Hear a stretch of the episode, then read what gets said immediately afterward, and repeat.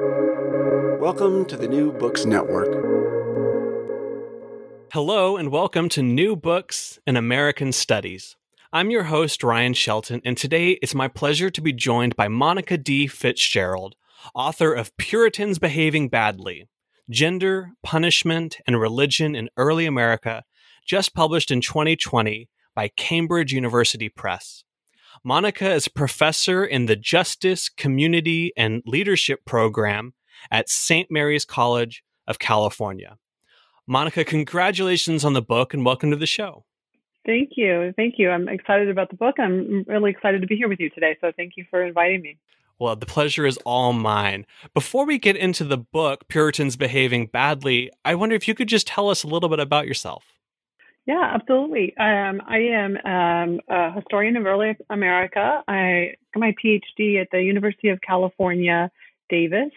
Uh, it was a wonderful, wonderful place. Um, as an undergrad, I actually was a um, political theory major. And when I decided to go back to grad school, I I, I didn't think that the, the, polit- the political theory was going to have the answers I wanted, and I really wanted to transition to to history. And so before I did that, I went and got a master's in history at, um, California State University, um, East Bay, and that's actually where I fell in love with early American history. So um, I live in the San Francisco Bay Area. Uh, St. Mary's College is a small uh, liberal arts school in the East Bay, kind of in the Oakland uh, on the Oakland Hills. Um, and so I've lived up in the Bay Area. I'm a native Californian. I, I uh, came to the Bay Area to do my undergrad at Cal, uh, UC Berkeley, and uh, stayed. I love it in the Bay Area. Um, and um, I have uh, two kids: an actor daughter who lives in New York, and a son who just graduated and is looking to actually get into politics. So um, that's kind of um, a little bit of my trajectory. Well, that's wonderful, Monica. So, you know, there's so many ways that we could kind of dive into your book, uh, but maybe as as a way to start, you explore the disciplinary records in these church books in early Puritan America and, and are looking at these these records of church discipline cases. Could you maybe just start by telling us a little bit about about your research methodology and, and what it was that you were actually um, drawing your study on? Um, yeah, no, I mean it's amazing. These um, church disciplinary records haven't really been explored. Uh, there was one historian in the 1950s, uh, Neil Oberholzer, who sort of looked at them and just kind of chronicled them. Um, but there's never been sort of any sort of study, uh, especially a gendered analysis of it. Um, and I actually came across the idea of looking at these records. I knew I wanted to do something about gender um, and religion in early America, and I was really drawn to a couple of arguments. Um, uh, historian David Hall uh, writes uh, what he calls about the uh, daily lived religion and I was really drawn to that, but wanted kind of to do a gender daily lived religion. I really felt like that, that there was something there that was unexplored. Um, and so my advisor um, at the time um, for my dissertation, um, uh, Alan Taylor, said, you know, often look in look in the bibliography of one of your favorite books because oftentimes they'll give you advice um, or they'll say, you know, someone should be looking at this, right? And so um, uh, for me, uh, it was Laurel Thatcher Ulrich, who uh, I think that's why I fell in love with American history. Um, her first book, Good Wives, and then, of course, Midwife's Tale. And in the back of um, the, her book, Good Wives, that came out in 1980, um, she wrote um, in a little a little note uh, that oh, someone really should look at these church church records, church disciplinary records. That was it. One line in a bibliography. And um, yeah, and I was really drawn to it because they're just these little vignettes. I mean, one of the reasons I think that um, people haven't looked at it necessarily is because um, you only you might have church records missing from one church for a while. Uh, they're not always consistent. Sometimes it depended on uh, who um, the pastor was, whether or not they actually recorded the confessions. Um, so there are all sorts of things that make them um, somewhat difficult. But it also, you still can see the patterns over time in them. Mm-hmm. But the beautiful thing, right, is if you're looking at um, daily lived religion, daily lived experience, uh, there's nothing better than actually reading the voices of ordinary people, right? I mean, talk about something that is extraordinary. And so you ended up having these amazing vignettes. Um, and think about how vulnerable it is when somebody has to actually stand up and, and confess something they did wrong to their entire congregation. Mm. And there was so much theater and drama that that was brought with it, but it was also a mechanism for storytelling. And I was really drawn to, to, to creating kind of narratives that could draw people in to help understand. And so, you know, as you as you know in the book, you know, each chapter starts with a, a, a vignette, a story to kind of help. And then I try to, you know, take it apart and analyze it. Um, but they really are extraordinary. Um, they're extraordinary records. And so, um, you know, I spent a fair amount of time in um, New England, um, you know, archives um, and um, looking at these church records, and it it revealed so much, and of course took me in ways, took me down lanes that I wasn't anticipating. And one of the early ones being is how gendered the language was in these yeah. confessions. Um, and then, of course, what um, unrolled from then is sort of the, the gendered expectations um, mm. that ministers and um, the congregation had in someone's confession. Um, and so it kind of unrolled from there because I really was very interested in um, kind of the radical potential of Protestantism, right, um, in terms mm-hmm. of gender. And we saw, you know, the Quakers did embrace a much more, much more um, radical gender ideas uh, and much more equality. Um, and I, I, I, always saw that potential in Puritanism. And I was, I've been like, why, why did Puritanism not adopt kind of more mm-hmm. gender equity? And so this kind of really uh, opened the door to really be able to explore that um, through these stories and being able to re- recognize the patterns that emerge um, in you know the kinds of things people are um, accused of. Obviously, in, in my book, you know, a lot ends up being you know fornicating and drinking, right? um, uh, the two big gendered sins. Um, so that's kind of how it all began, really, with uh, with an entry in a bibliography. So you know, um, shout out to Laurel Thatcher Ulrich and um, hope, you know, it, it, made me realize, oh, you know, how can I pay it forward and um, and uh, give uh, give readers an idea of things that are still unexplored.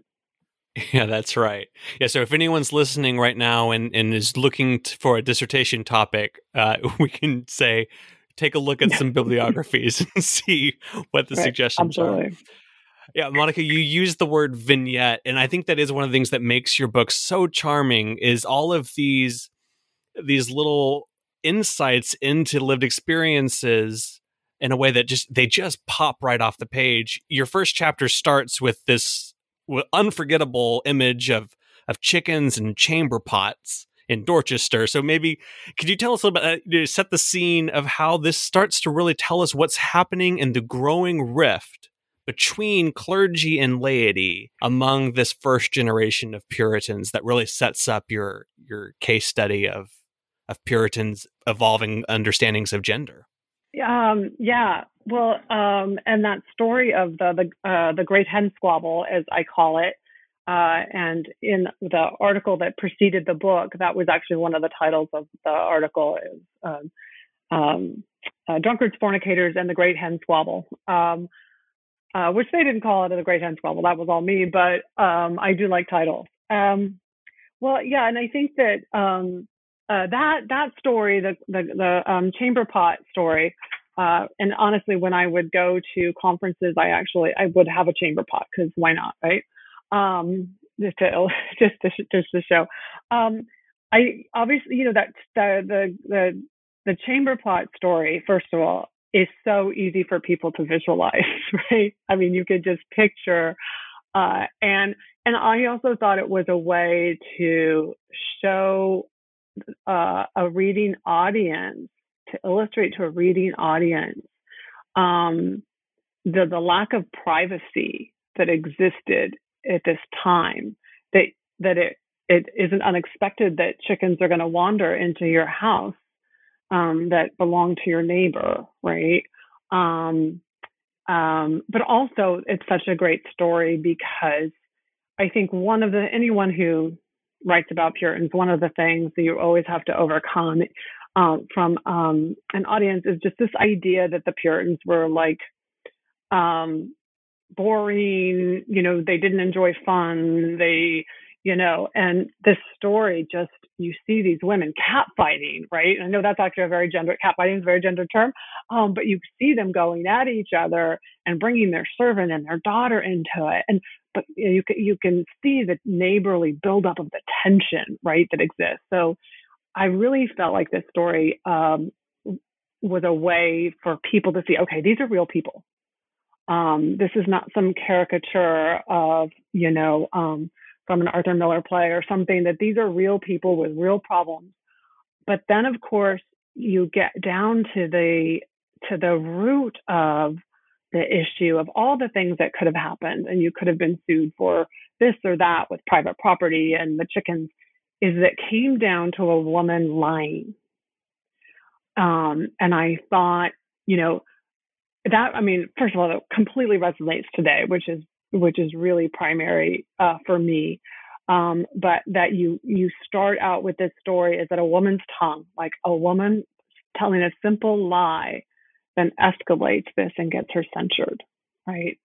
Um, and so I think that that that opens it opens up the book in a way that enables the readers to immediately see, oh, the, the line, right? And um, many more women get censured or disciplined for lying than men because there's something um, distrustful about women. Uh, and of course, the uh, you know the end of the book, the story of Anne Hibbins, you see what trouble a woman's tongue can get her in. You know, w- women's speech, how dangerous it is. So that kind of sets up that narrative. And in, in a similar way, um, I think one of my favorite stories is the introduction where Content Mason is running away um, w- with her lover, right? Um, and and then, but she comes back and kind of becomes a member of the community again and is redeemed. And you know, her daughter marries an upstanding um, minister and that sort of thing. So trying to just illustrate all the ways that so many things we struggle with or think about or worry about today, the very humanness of our condition was also true for these folks. Um, mm-hmm. Because I, do, you know, my, you know, the reason I'm interested in early America is because I, I believe that for us to kind of dismantle and uproot some of our issues today, we have to understand we have to historicize it and understand the roots and the beginnings of it, right? So for me, um, history is storytelling from the past, but in order to impact today. Uh, and I think making the Puritans right. relatable uh, through these vignettes was was critical for me. Yeah. So you you start to move. So from chapter one, you move in chapter two to start to analyze there are different sins that are showing up in these church discipline cases between women and men. What does that tell us about the way that religion and, and Puritan piety was starting to be expressed in different ways between women and lay men and, and ministers exist in this kind of third category between them? Right. Uh, yeah, and that gets at sort of, you know, really exploring um, how Puritanism became gendered, because I, I think the, there was an expectation, uh, certainly from the ministers, certainly, you know, um, coming to New England, that um, all, as, you know, just, you know, for folks who, who don't know, is that out of the Protestant Reformation and, and Puritans adapted this idea that all souls are equal, and it and it really kind of opened things up.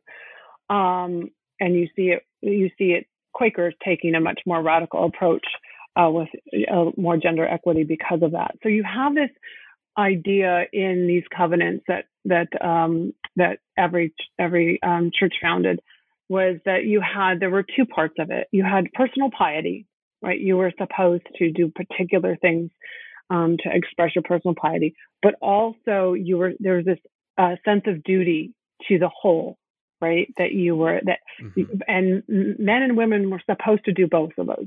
The ministers preached this idea of both aspects of the covenant be um, be expressed by both people, by both by both genders. Um, but what we see in reality, right, is that, um, and and I argue that really laymen who, because they they voted on church censures, um, and women didn't get to vote, that laymen really undermined that expression um, for for a variety of reasons, which I'm sure we'll get into but that when you look at the vast majority of the sins, you can you can um, uh, delineate them in between um, drinking and fornicating. Drunk.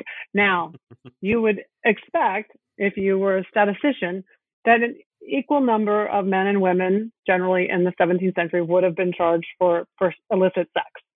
Um, but men were very rarely charged.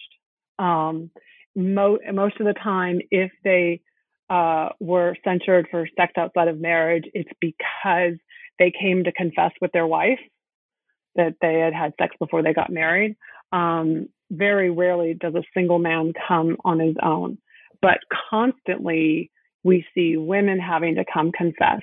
And it, you know, gets into this idea um, around obviously, right, controlling women's bodies, um, policing women's bodies in ways that you don't police men, um, or the expectation of purity for women uh, that didn't necessarily exist for men.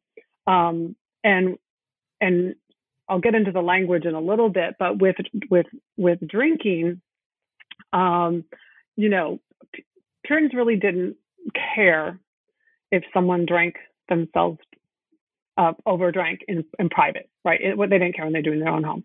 And we have to realize during this time, beer was safer than water, right? So, you know, people were drinking beer all day long, right? So, um, but it's this public performance aspect of being drunk in public that became so identified with men. And it was easier for men to censure other men for drinking, which was already um, a a perceived masculine sort of thing, right? Women might women owned taverns, but women didn't necessarily go to taverns to drink, right? Whereas that was a very male space, um, and so policing men in that way became um, much easier. And but what's interesting is for men charged with drunkenness, it was considered a dereliction of duty Whereas women censured for um, having sex outside of marriage, it was considered an internal sin, a sin of piety. So you see this divide, and we see it over and over again that even if men and women are charged with the same kind of sin, say lying is one that you know men and women could be charged with, is that um, it was it was considered um, a corruption of her nature or her soul that she sinned, Whereas for men, there were, for men, it was likely some external thing that rationalized their behavior.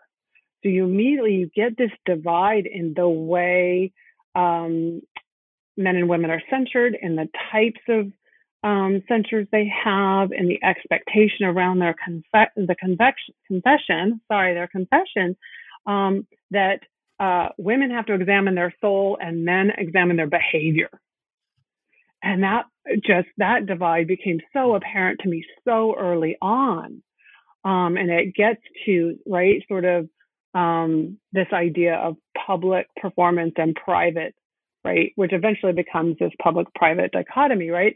Um, but very early on, that yeah. it was women's corrupt natures, but men, men, men's aberrant behavior Um, and we see that. So that chapter on dr- drinking and fornicating on gendered sin and discipline is a really good way of illustrating that to the reader. This real divide that um, men were not expect laymen never expected other laymen to stand up in church and interrogate the nature of their soul right but women were expected to do that in mm-hmm. ways uh, you know you as you read some of these confessions that were really um, self-critical and and demeaning um, really interrogating their natures and talking about how corrupt they are and and you know begging the congregation you know to forgive them and that they erred whereas men speak in a much less um, uh, uh,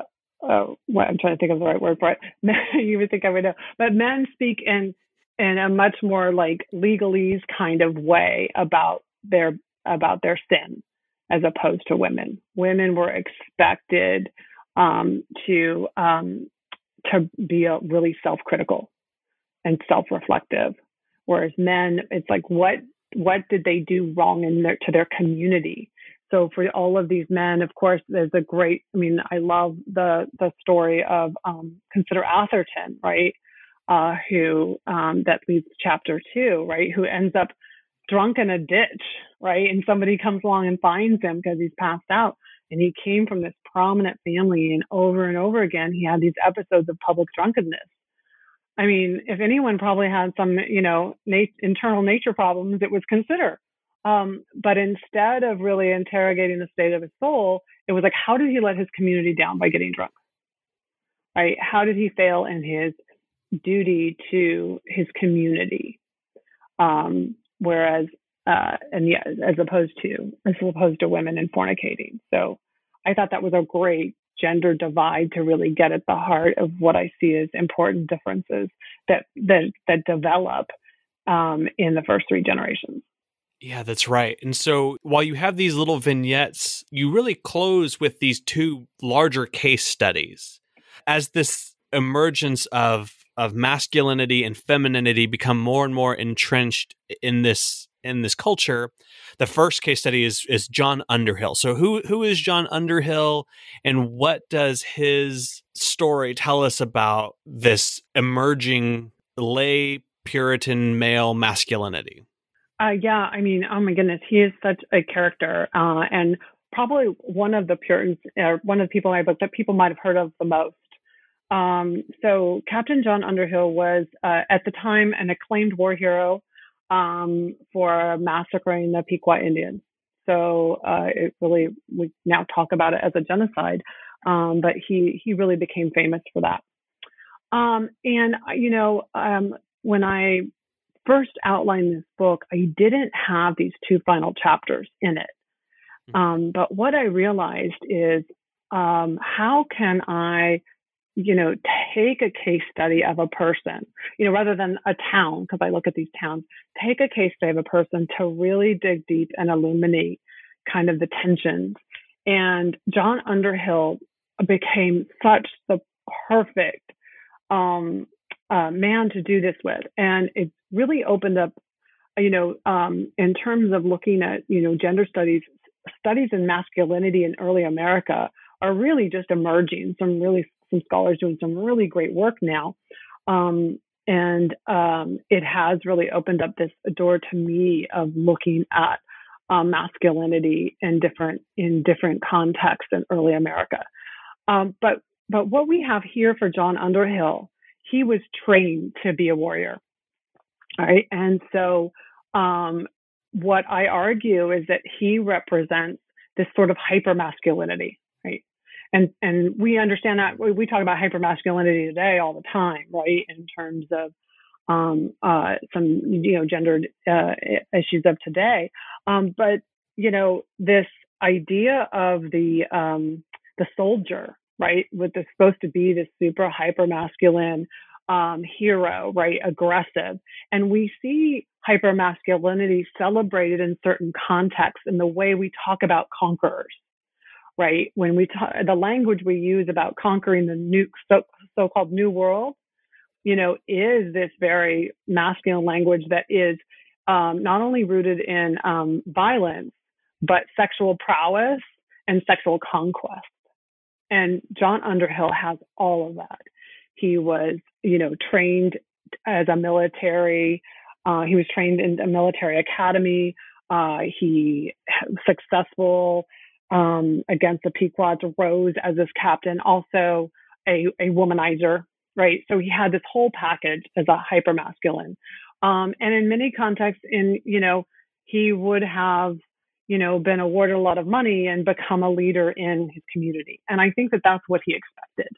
John Underhill expected after um, after what he did uh, with the war that he would become this hero and this leader in Boston. Um, but what was happening is uh, Puritans, um, especially ministers, uh, prescribed a more tempered kind of masculinity, right? And there's lots of ways when you really look at Puritans, and plenty of amazing historians that um, I I have um, uh, learned from and grown from and used in my book talk about Puritanism being a feminized religion, right? And we get at this whole idea of of of piety and introspection, and the ministers use a lot of feminized language to talk about religion. So here you have this hyper masculinity that celebrated war hero, yet now you have this religion that's calling for a more tempered, uh, humble, feminine masculinity, feminized masculinity. And that comes into conflict. I mean, that really is the heart of this. And that's been super interesting for me because I, I had not explored masculinity as much earlier in in my um, grad work, um, but really that is the um, that is the crux of it. Is that laymen were in the middle of this. They couldn't accept the, the sort of feminized spirituality that ministers wanted, but you couldn't build a church and society with the hyper masculinity that that John Underhill had. And so you, I, I call it the middle ground of masculinity. Um, and that's from an early, uh, you know, that's taking a concept by another historian about the middle ground in early America, but I call this the middle ground of masculinity. And that's what laymen were trying to do. So the story of John Underhill, he gets um, basically, he's excommunicated from the church um, for having an affair. And uh, honestly, like he is so, I mean, he would be, you would, I'm, I was trying to, I'm trying to, always trying to think of what's a contemporary figure because he, he was so arrogant. He had such hubris.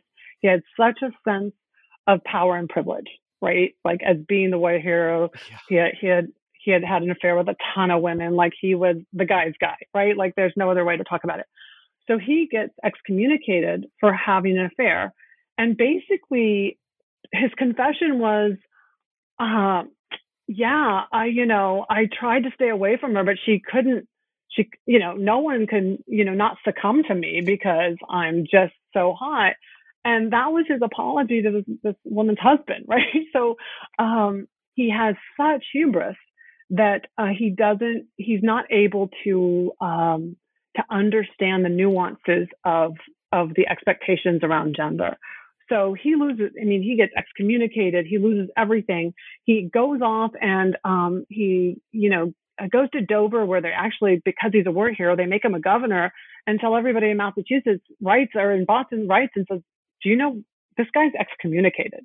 So he loses everything again. So he finally then comes back to Boston. He's like, I'm gonna, I'm gonna give you. He tried another time, bad confession, um, because they, you know, they really wanted it to be sincere right? And he couldn't quite get that yeah. sincerity, right? Um, because fundamentally he doesn't think he ever really did anything wrong. So he's just trying to check a box. So then this is the only case I found of a man really trying to perform confession with a feminized demeanor. So he comes in, um, clothes were really important to him. And so he usually was very well dressed. I mean, if you look back at his lineage, you know, there's a whole Underhill society. If you look back at his lineage, his grandfather was the keeper of the wardrobe, right? So, um, and it was a marker of identity, as we know. So he, so instead, he comes into church wearing, you know, a, a, just a, a woolen hat, and he he looks a wreck, and he looks just beaten up and demoralized, and kind of I think they call it, they said pathetic. that he looked pathetic and he gave this crying sort of confession, um, but it worked. He, you know, he was relieved of his excommunication. He never got his status back in New England at all.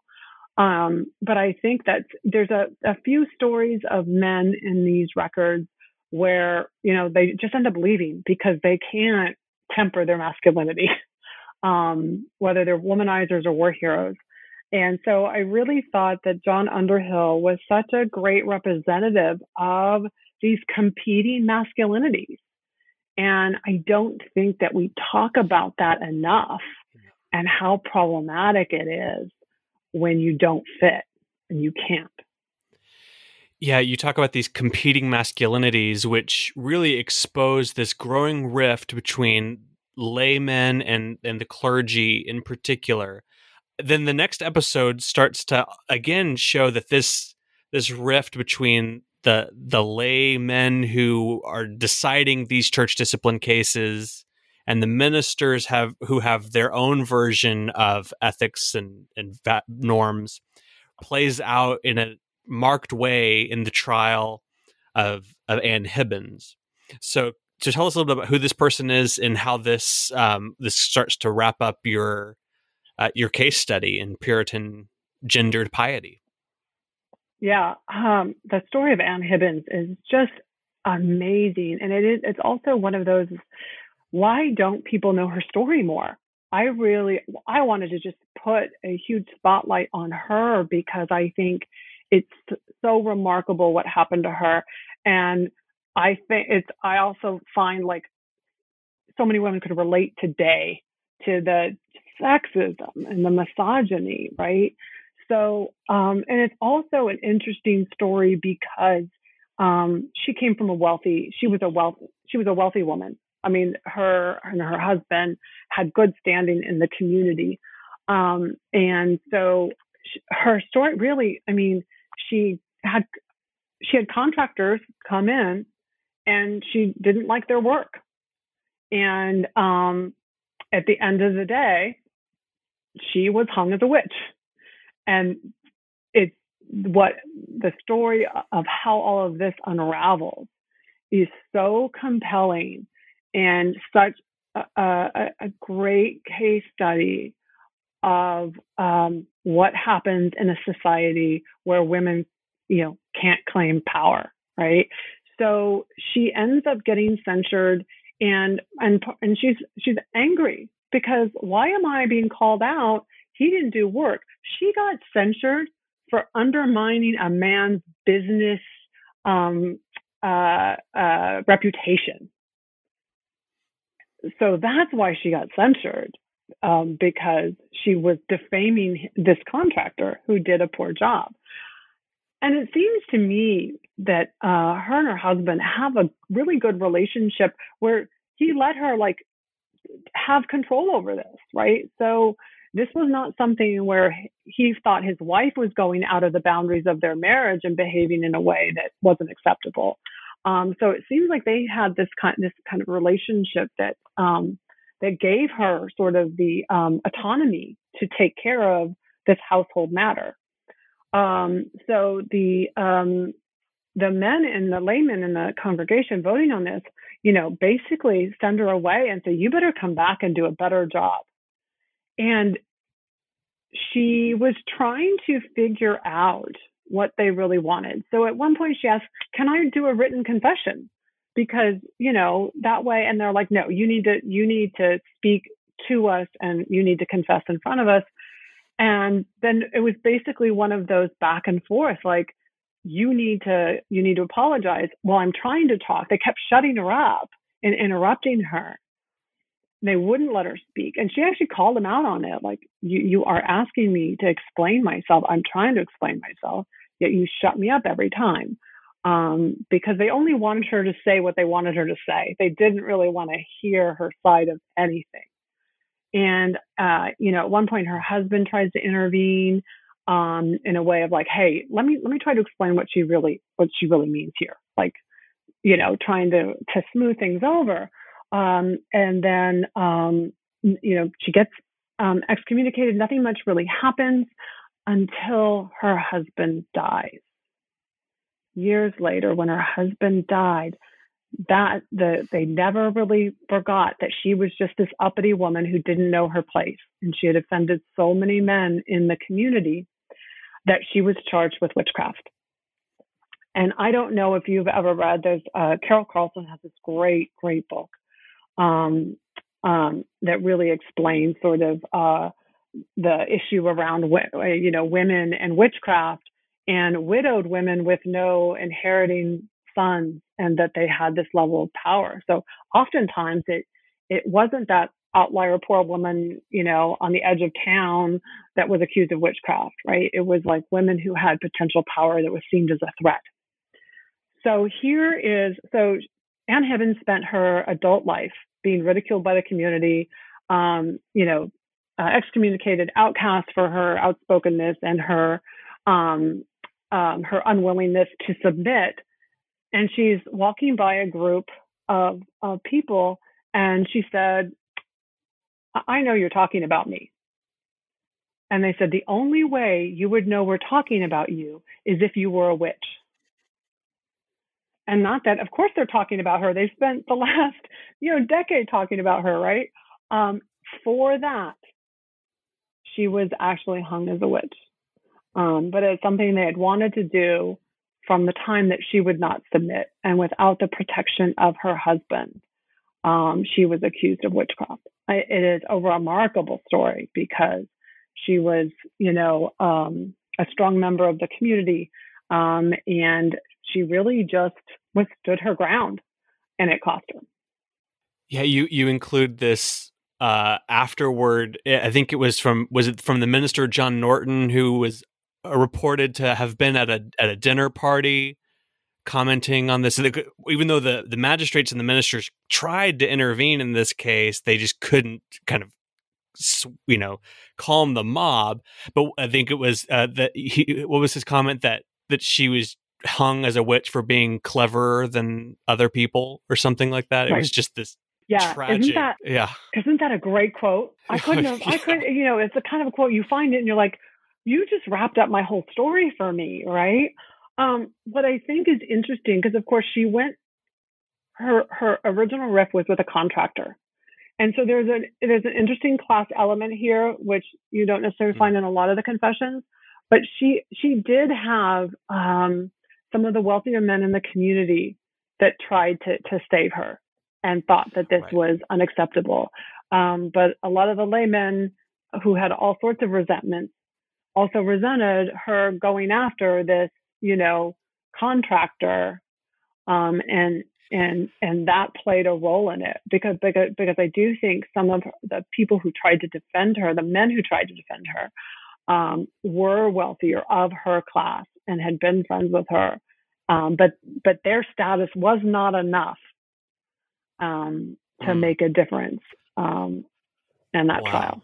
Talk about a populist backlash. Exactly. yeah.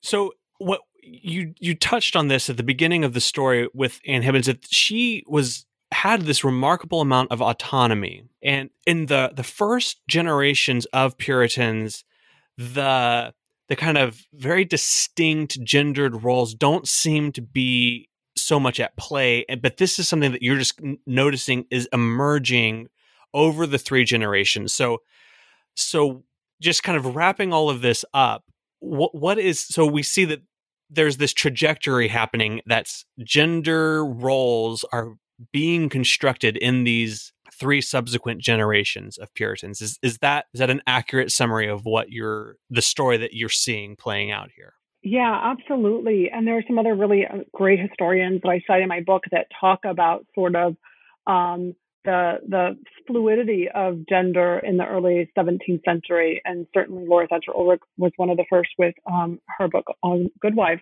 Um, but that again, right, in order to um, create community, build community when they when they migrated here, you needed roles. You know, women needed to have larger roles in order to help build the community and sustain the family and grow, right? And Laurel Thatcher Ulrich actually wrote this uh, about this idea um, that women actually were deputy husbands.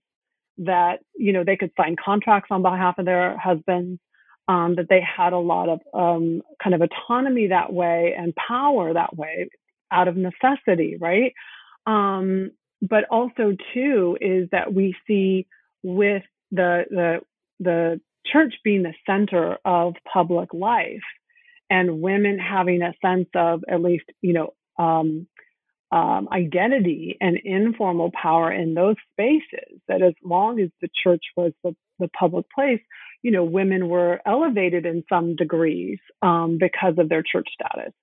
Um, and so, you know, uh, gender historians have looked at different moments in time where we begin to see sort of this dichotomy or the the separate spheres ideology, as it's called, that um, you know we thought really happened in the 19th century with industrialization that men entered the public world and women were relegated to the private world, right? But what we really see is this this the the, the steps leading to that. I that then that's a huge point in my book.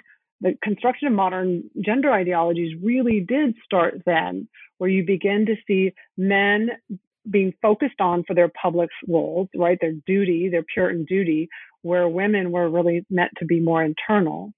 And then, of course, after 1692, when the church didn't have public power anymore, um, and women were relegated to the private sphere of the church, right? And men um, to the big public sphere, right?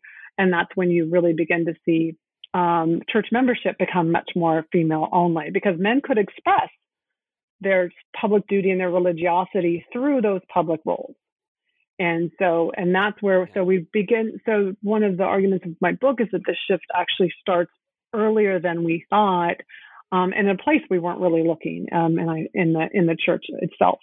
Well it's a fascinating story that you tell and i'm sure that anyone listening uh, is already well aware that there's plenty of colorful stories ready to be enjoyed uh, throughout the book so Monica, you've been you've been incredibly kind in coming to talk with us about your book. I'm curious before we go, what are you working on at the moment? What can we be looking forward to from you?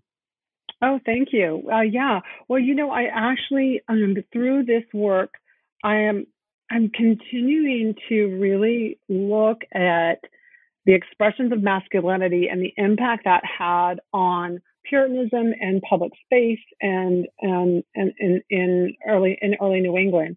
And so I'm uh, Robert Keayne is another merchant. He actually is one who recorded a lot of what we have about Anne Hibbins because he wrote he wrote it down in his um, in his journal. Um, and he was censured basically for price gouging, essentially. Um, and so, kind of uh, working with a colleague to really kind of interrogate that and use that as a lens to kind of dig deeper into contested masculinity in early America um, is something that I'm that I'm um, um, starting. You know, early on, as you know, it's the early, uh, you know, pre um, pre chapter outline phases of of what that might look like. Wonderful. Well, I'm so excited to follow that project, and I can't wait to read it once it's ready to come out. Well, this has been uh, a delight. We've been talking with Monica D. Fitzgerald about her book, Puritans Behaving Badly Gender, Punishment, and Religion in Early America, available now from Cambridge University Press. Monica, thanks so much for being here. Thank you. It was a joy to talk with you. I so appreciate it. And thanks for listening to this episode of the New Books Network. If you enjoyed this podcast, I invite you to like and rate, subscribe, do all of those normal podcasty things. But the most important thing is if there's anyone that you can think of who would find this episode interesting, send it along to them, spread the word about what we're trying to do here at the New Books Network. That's it for now. I hope you have a great day.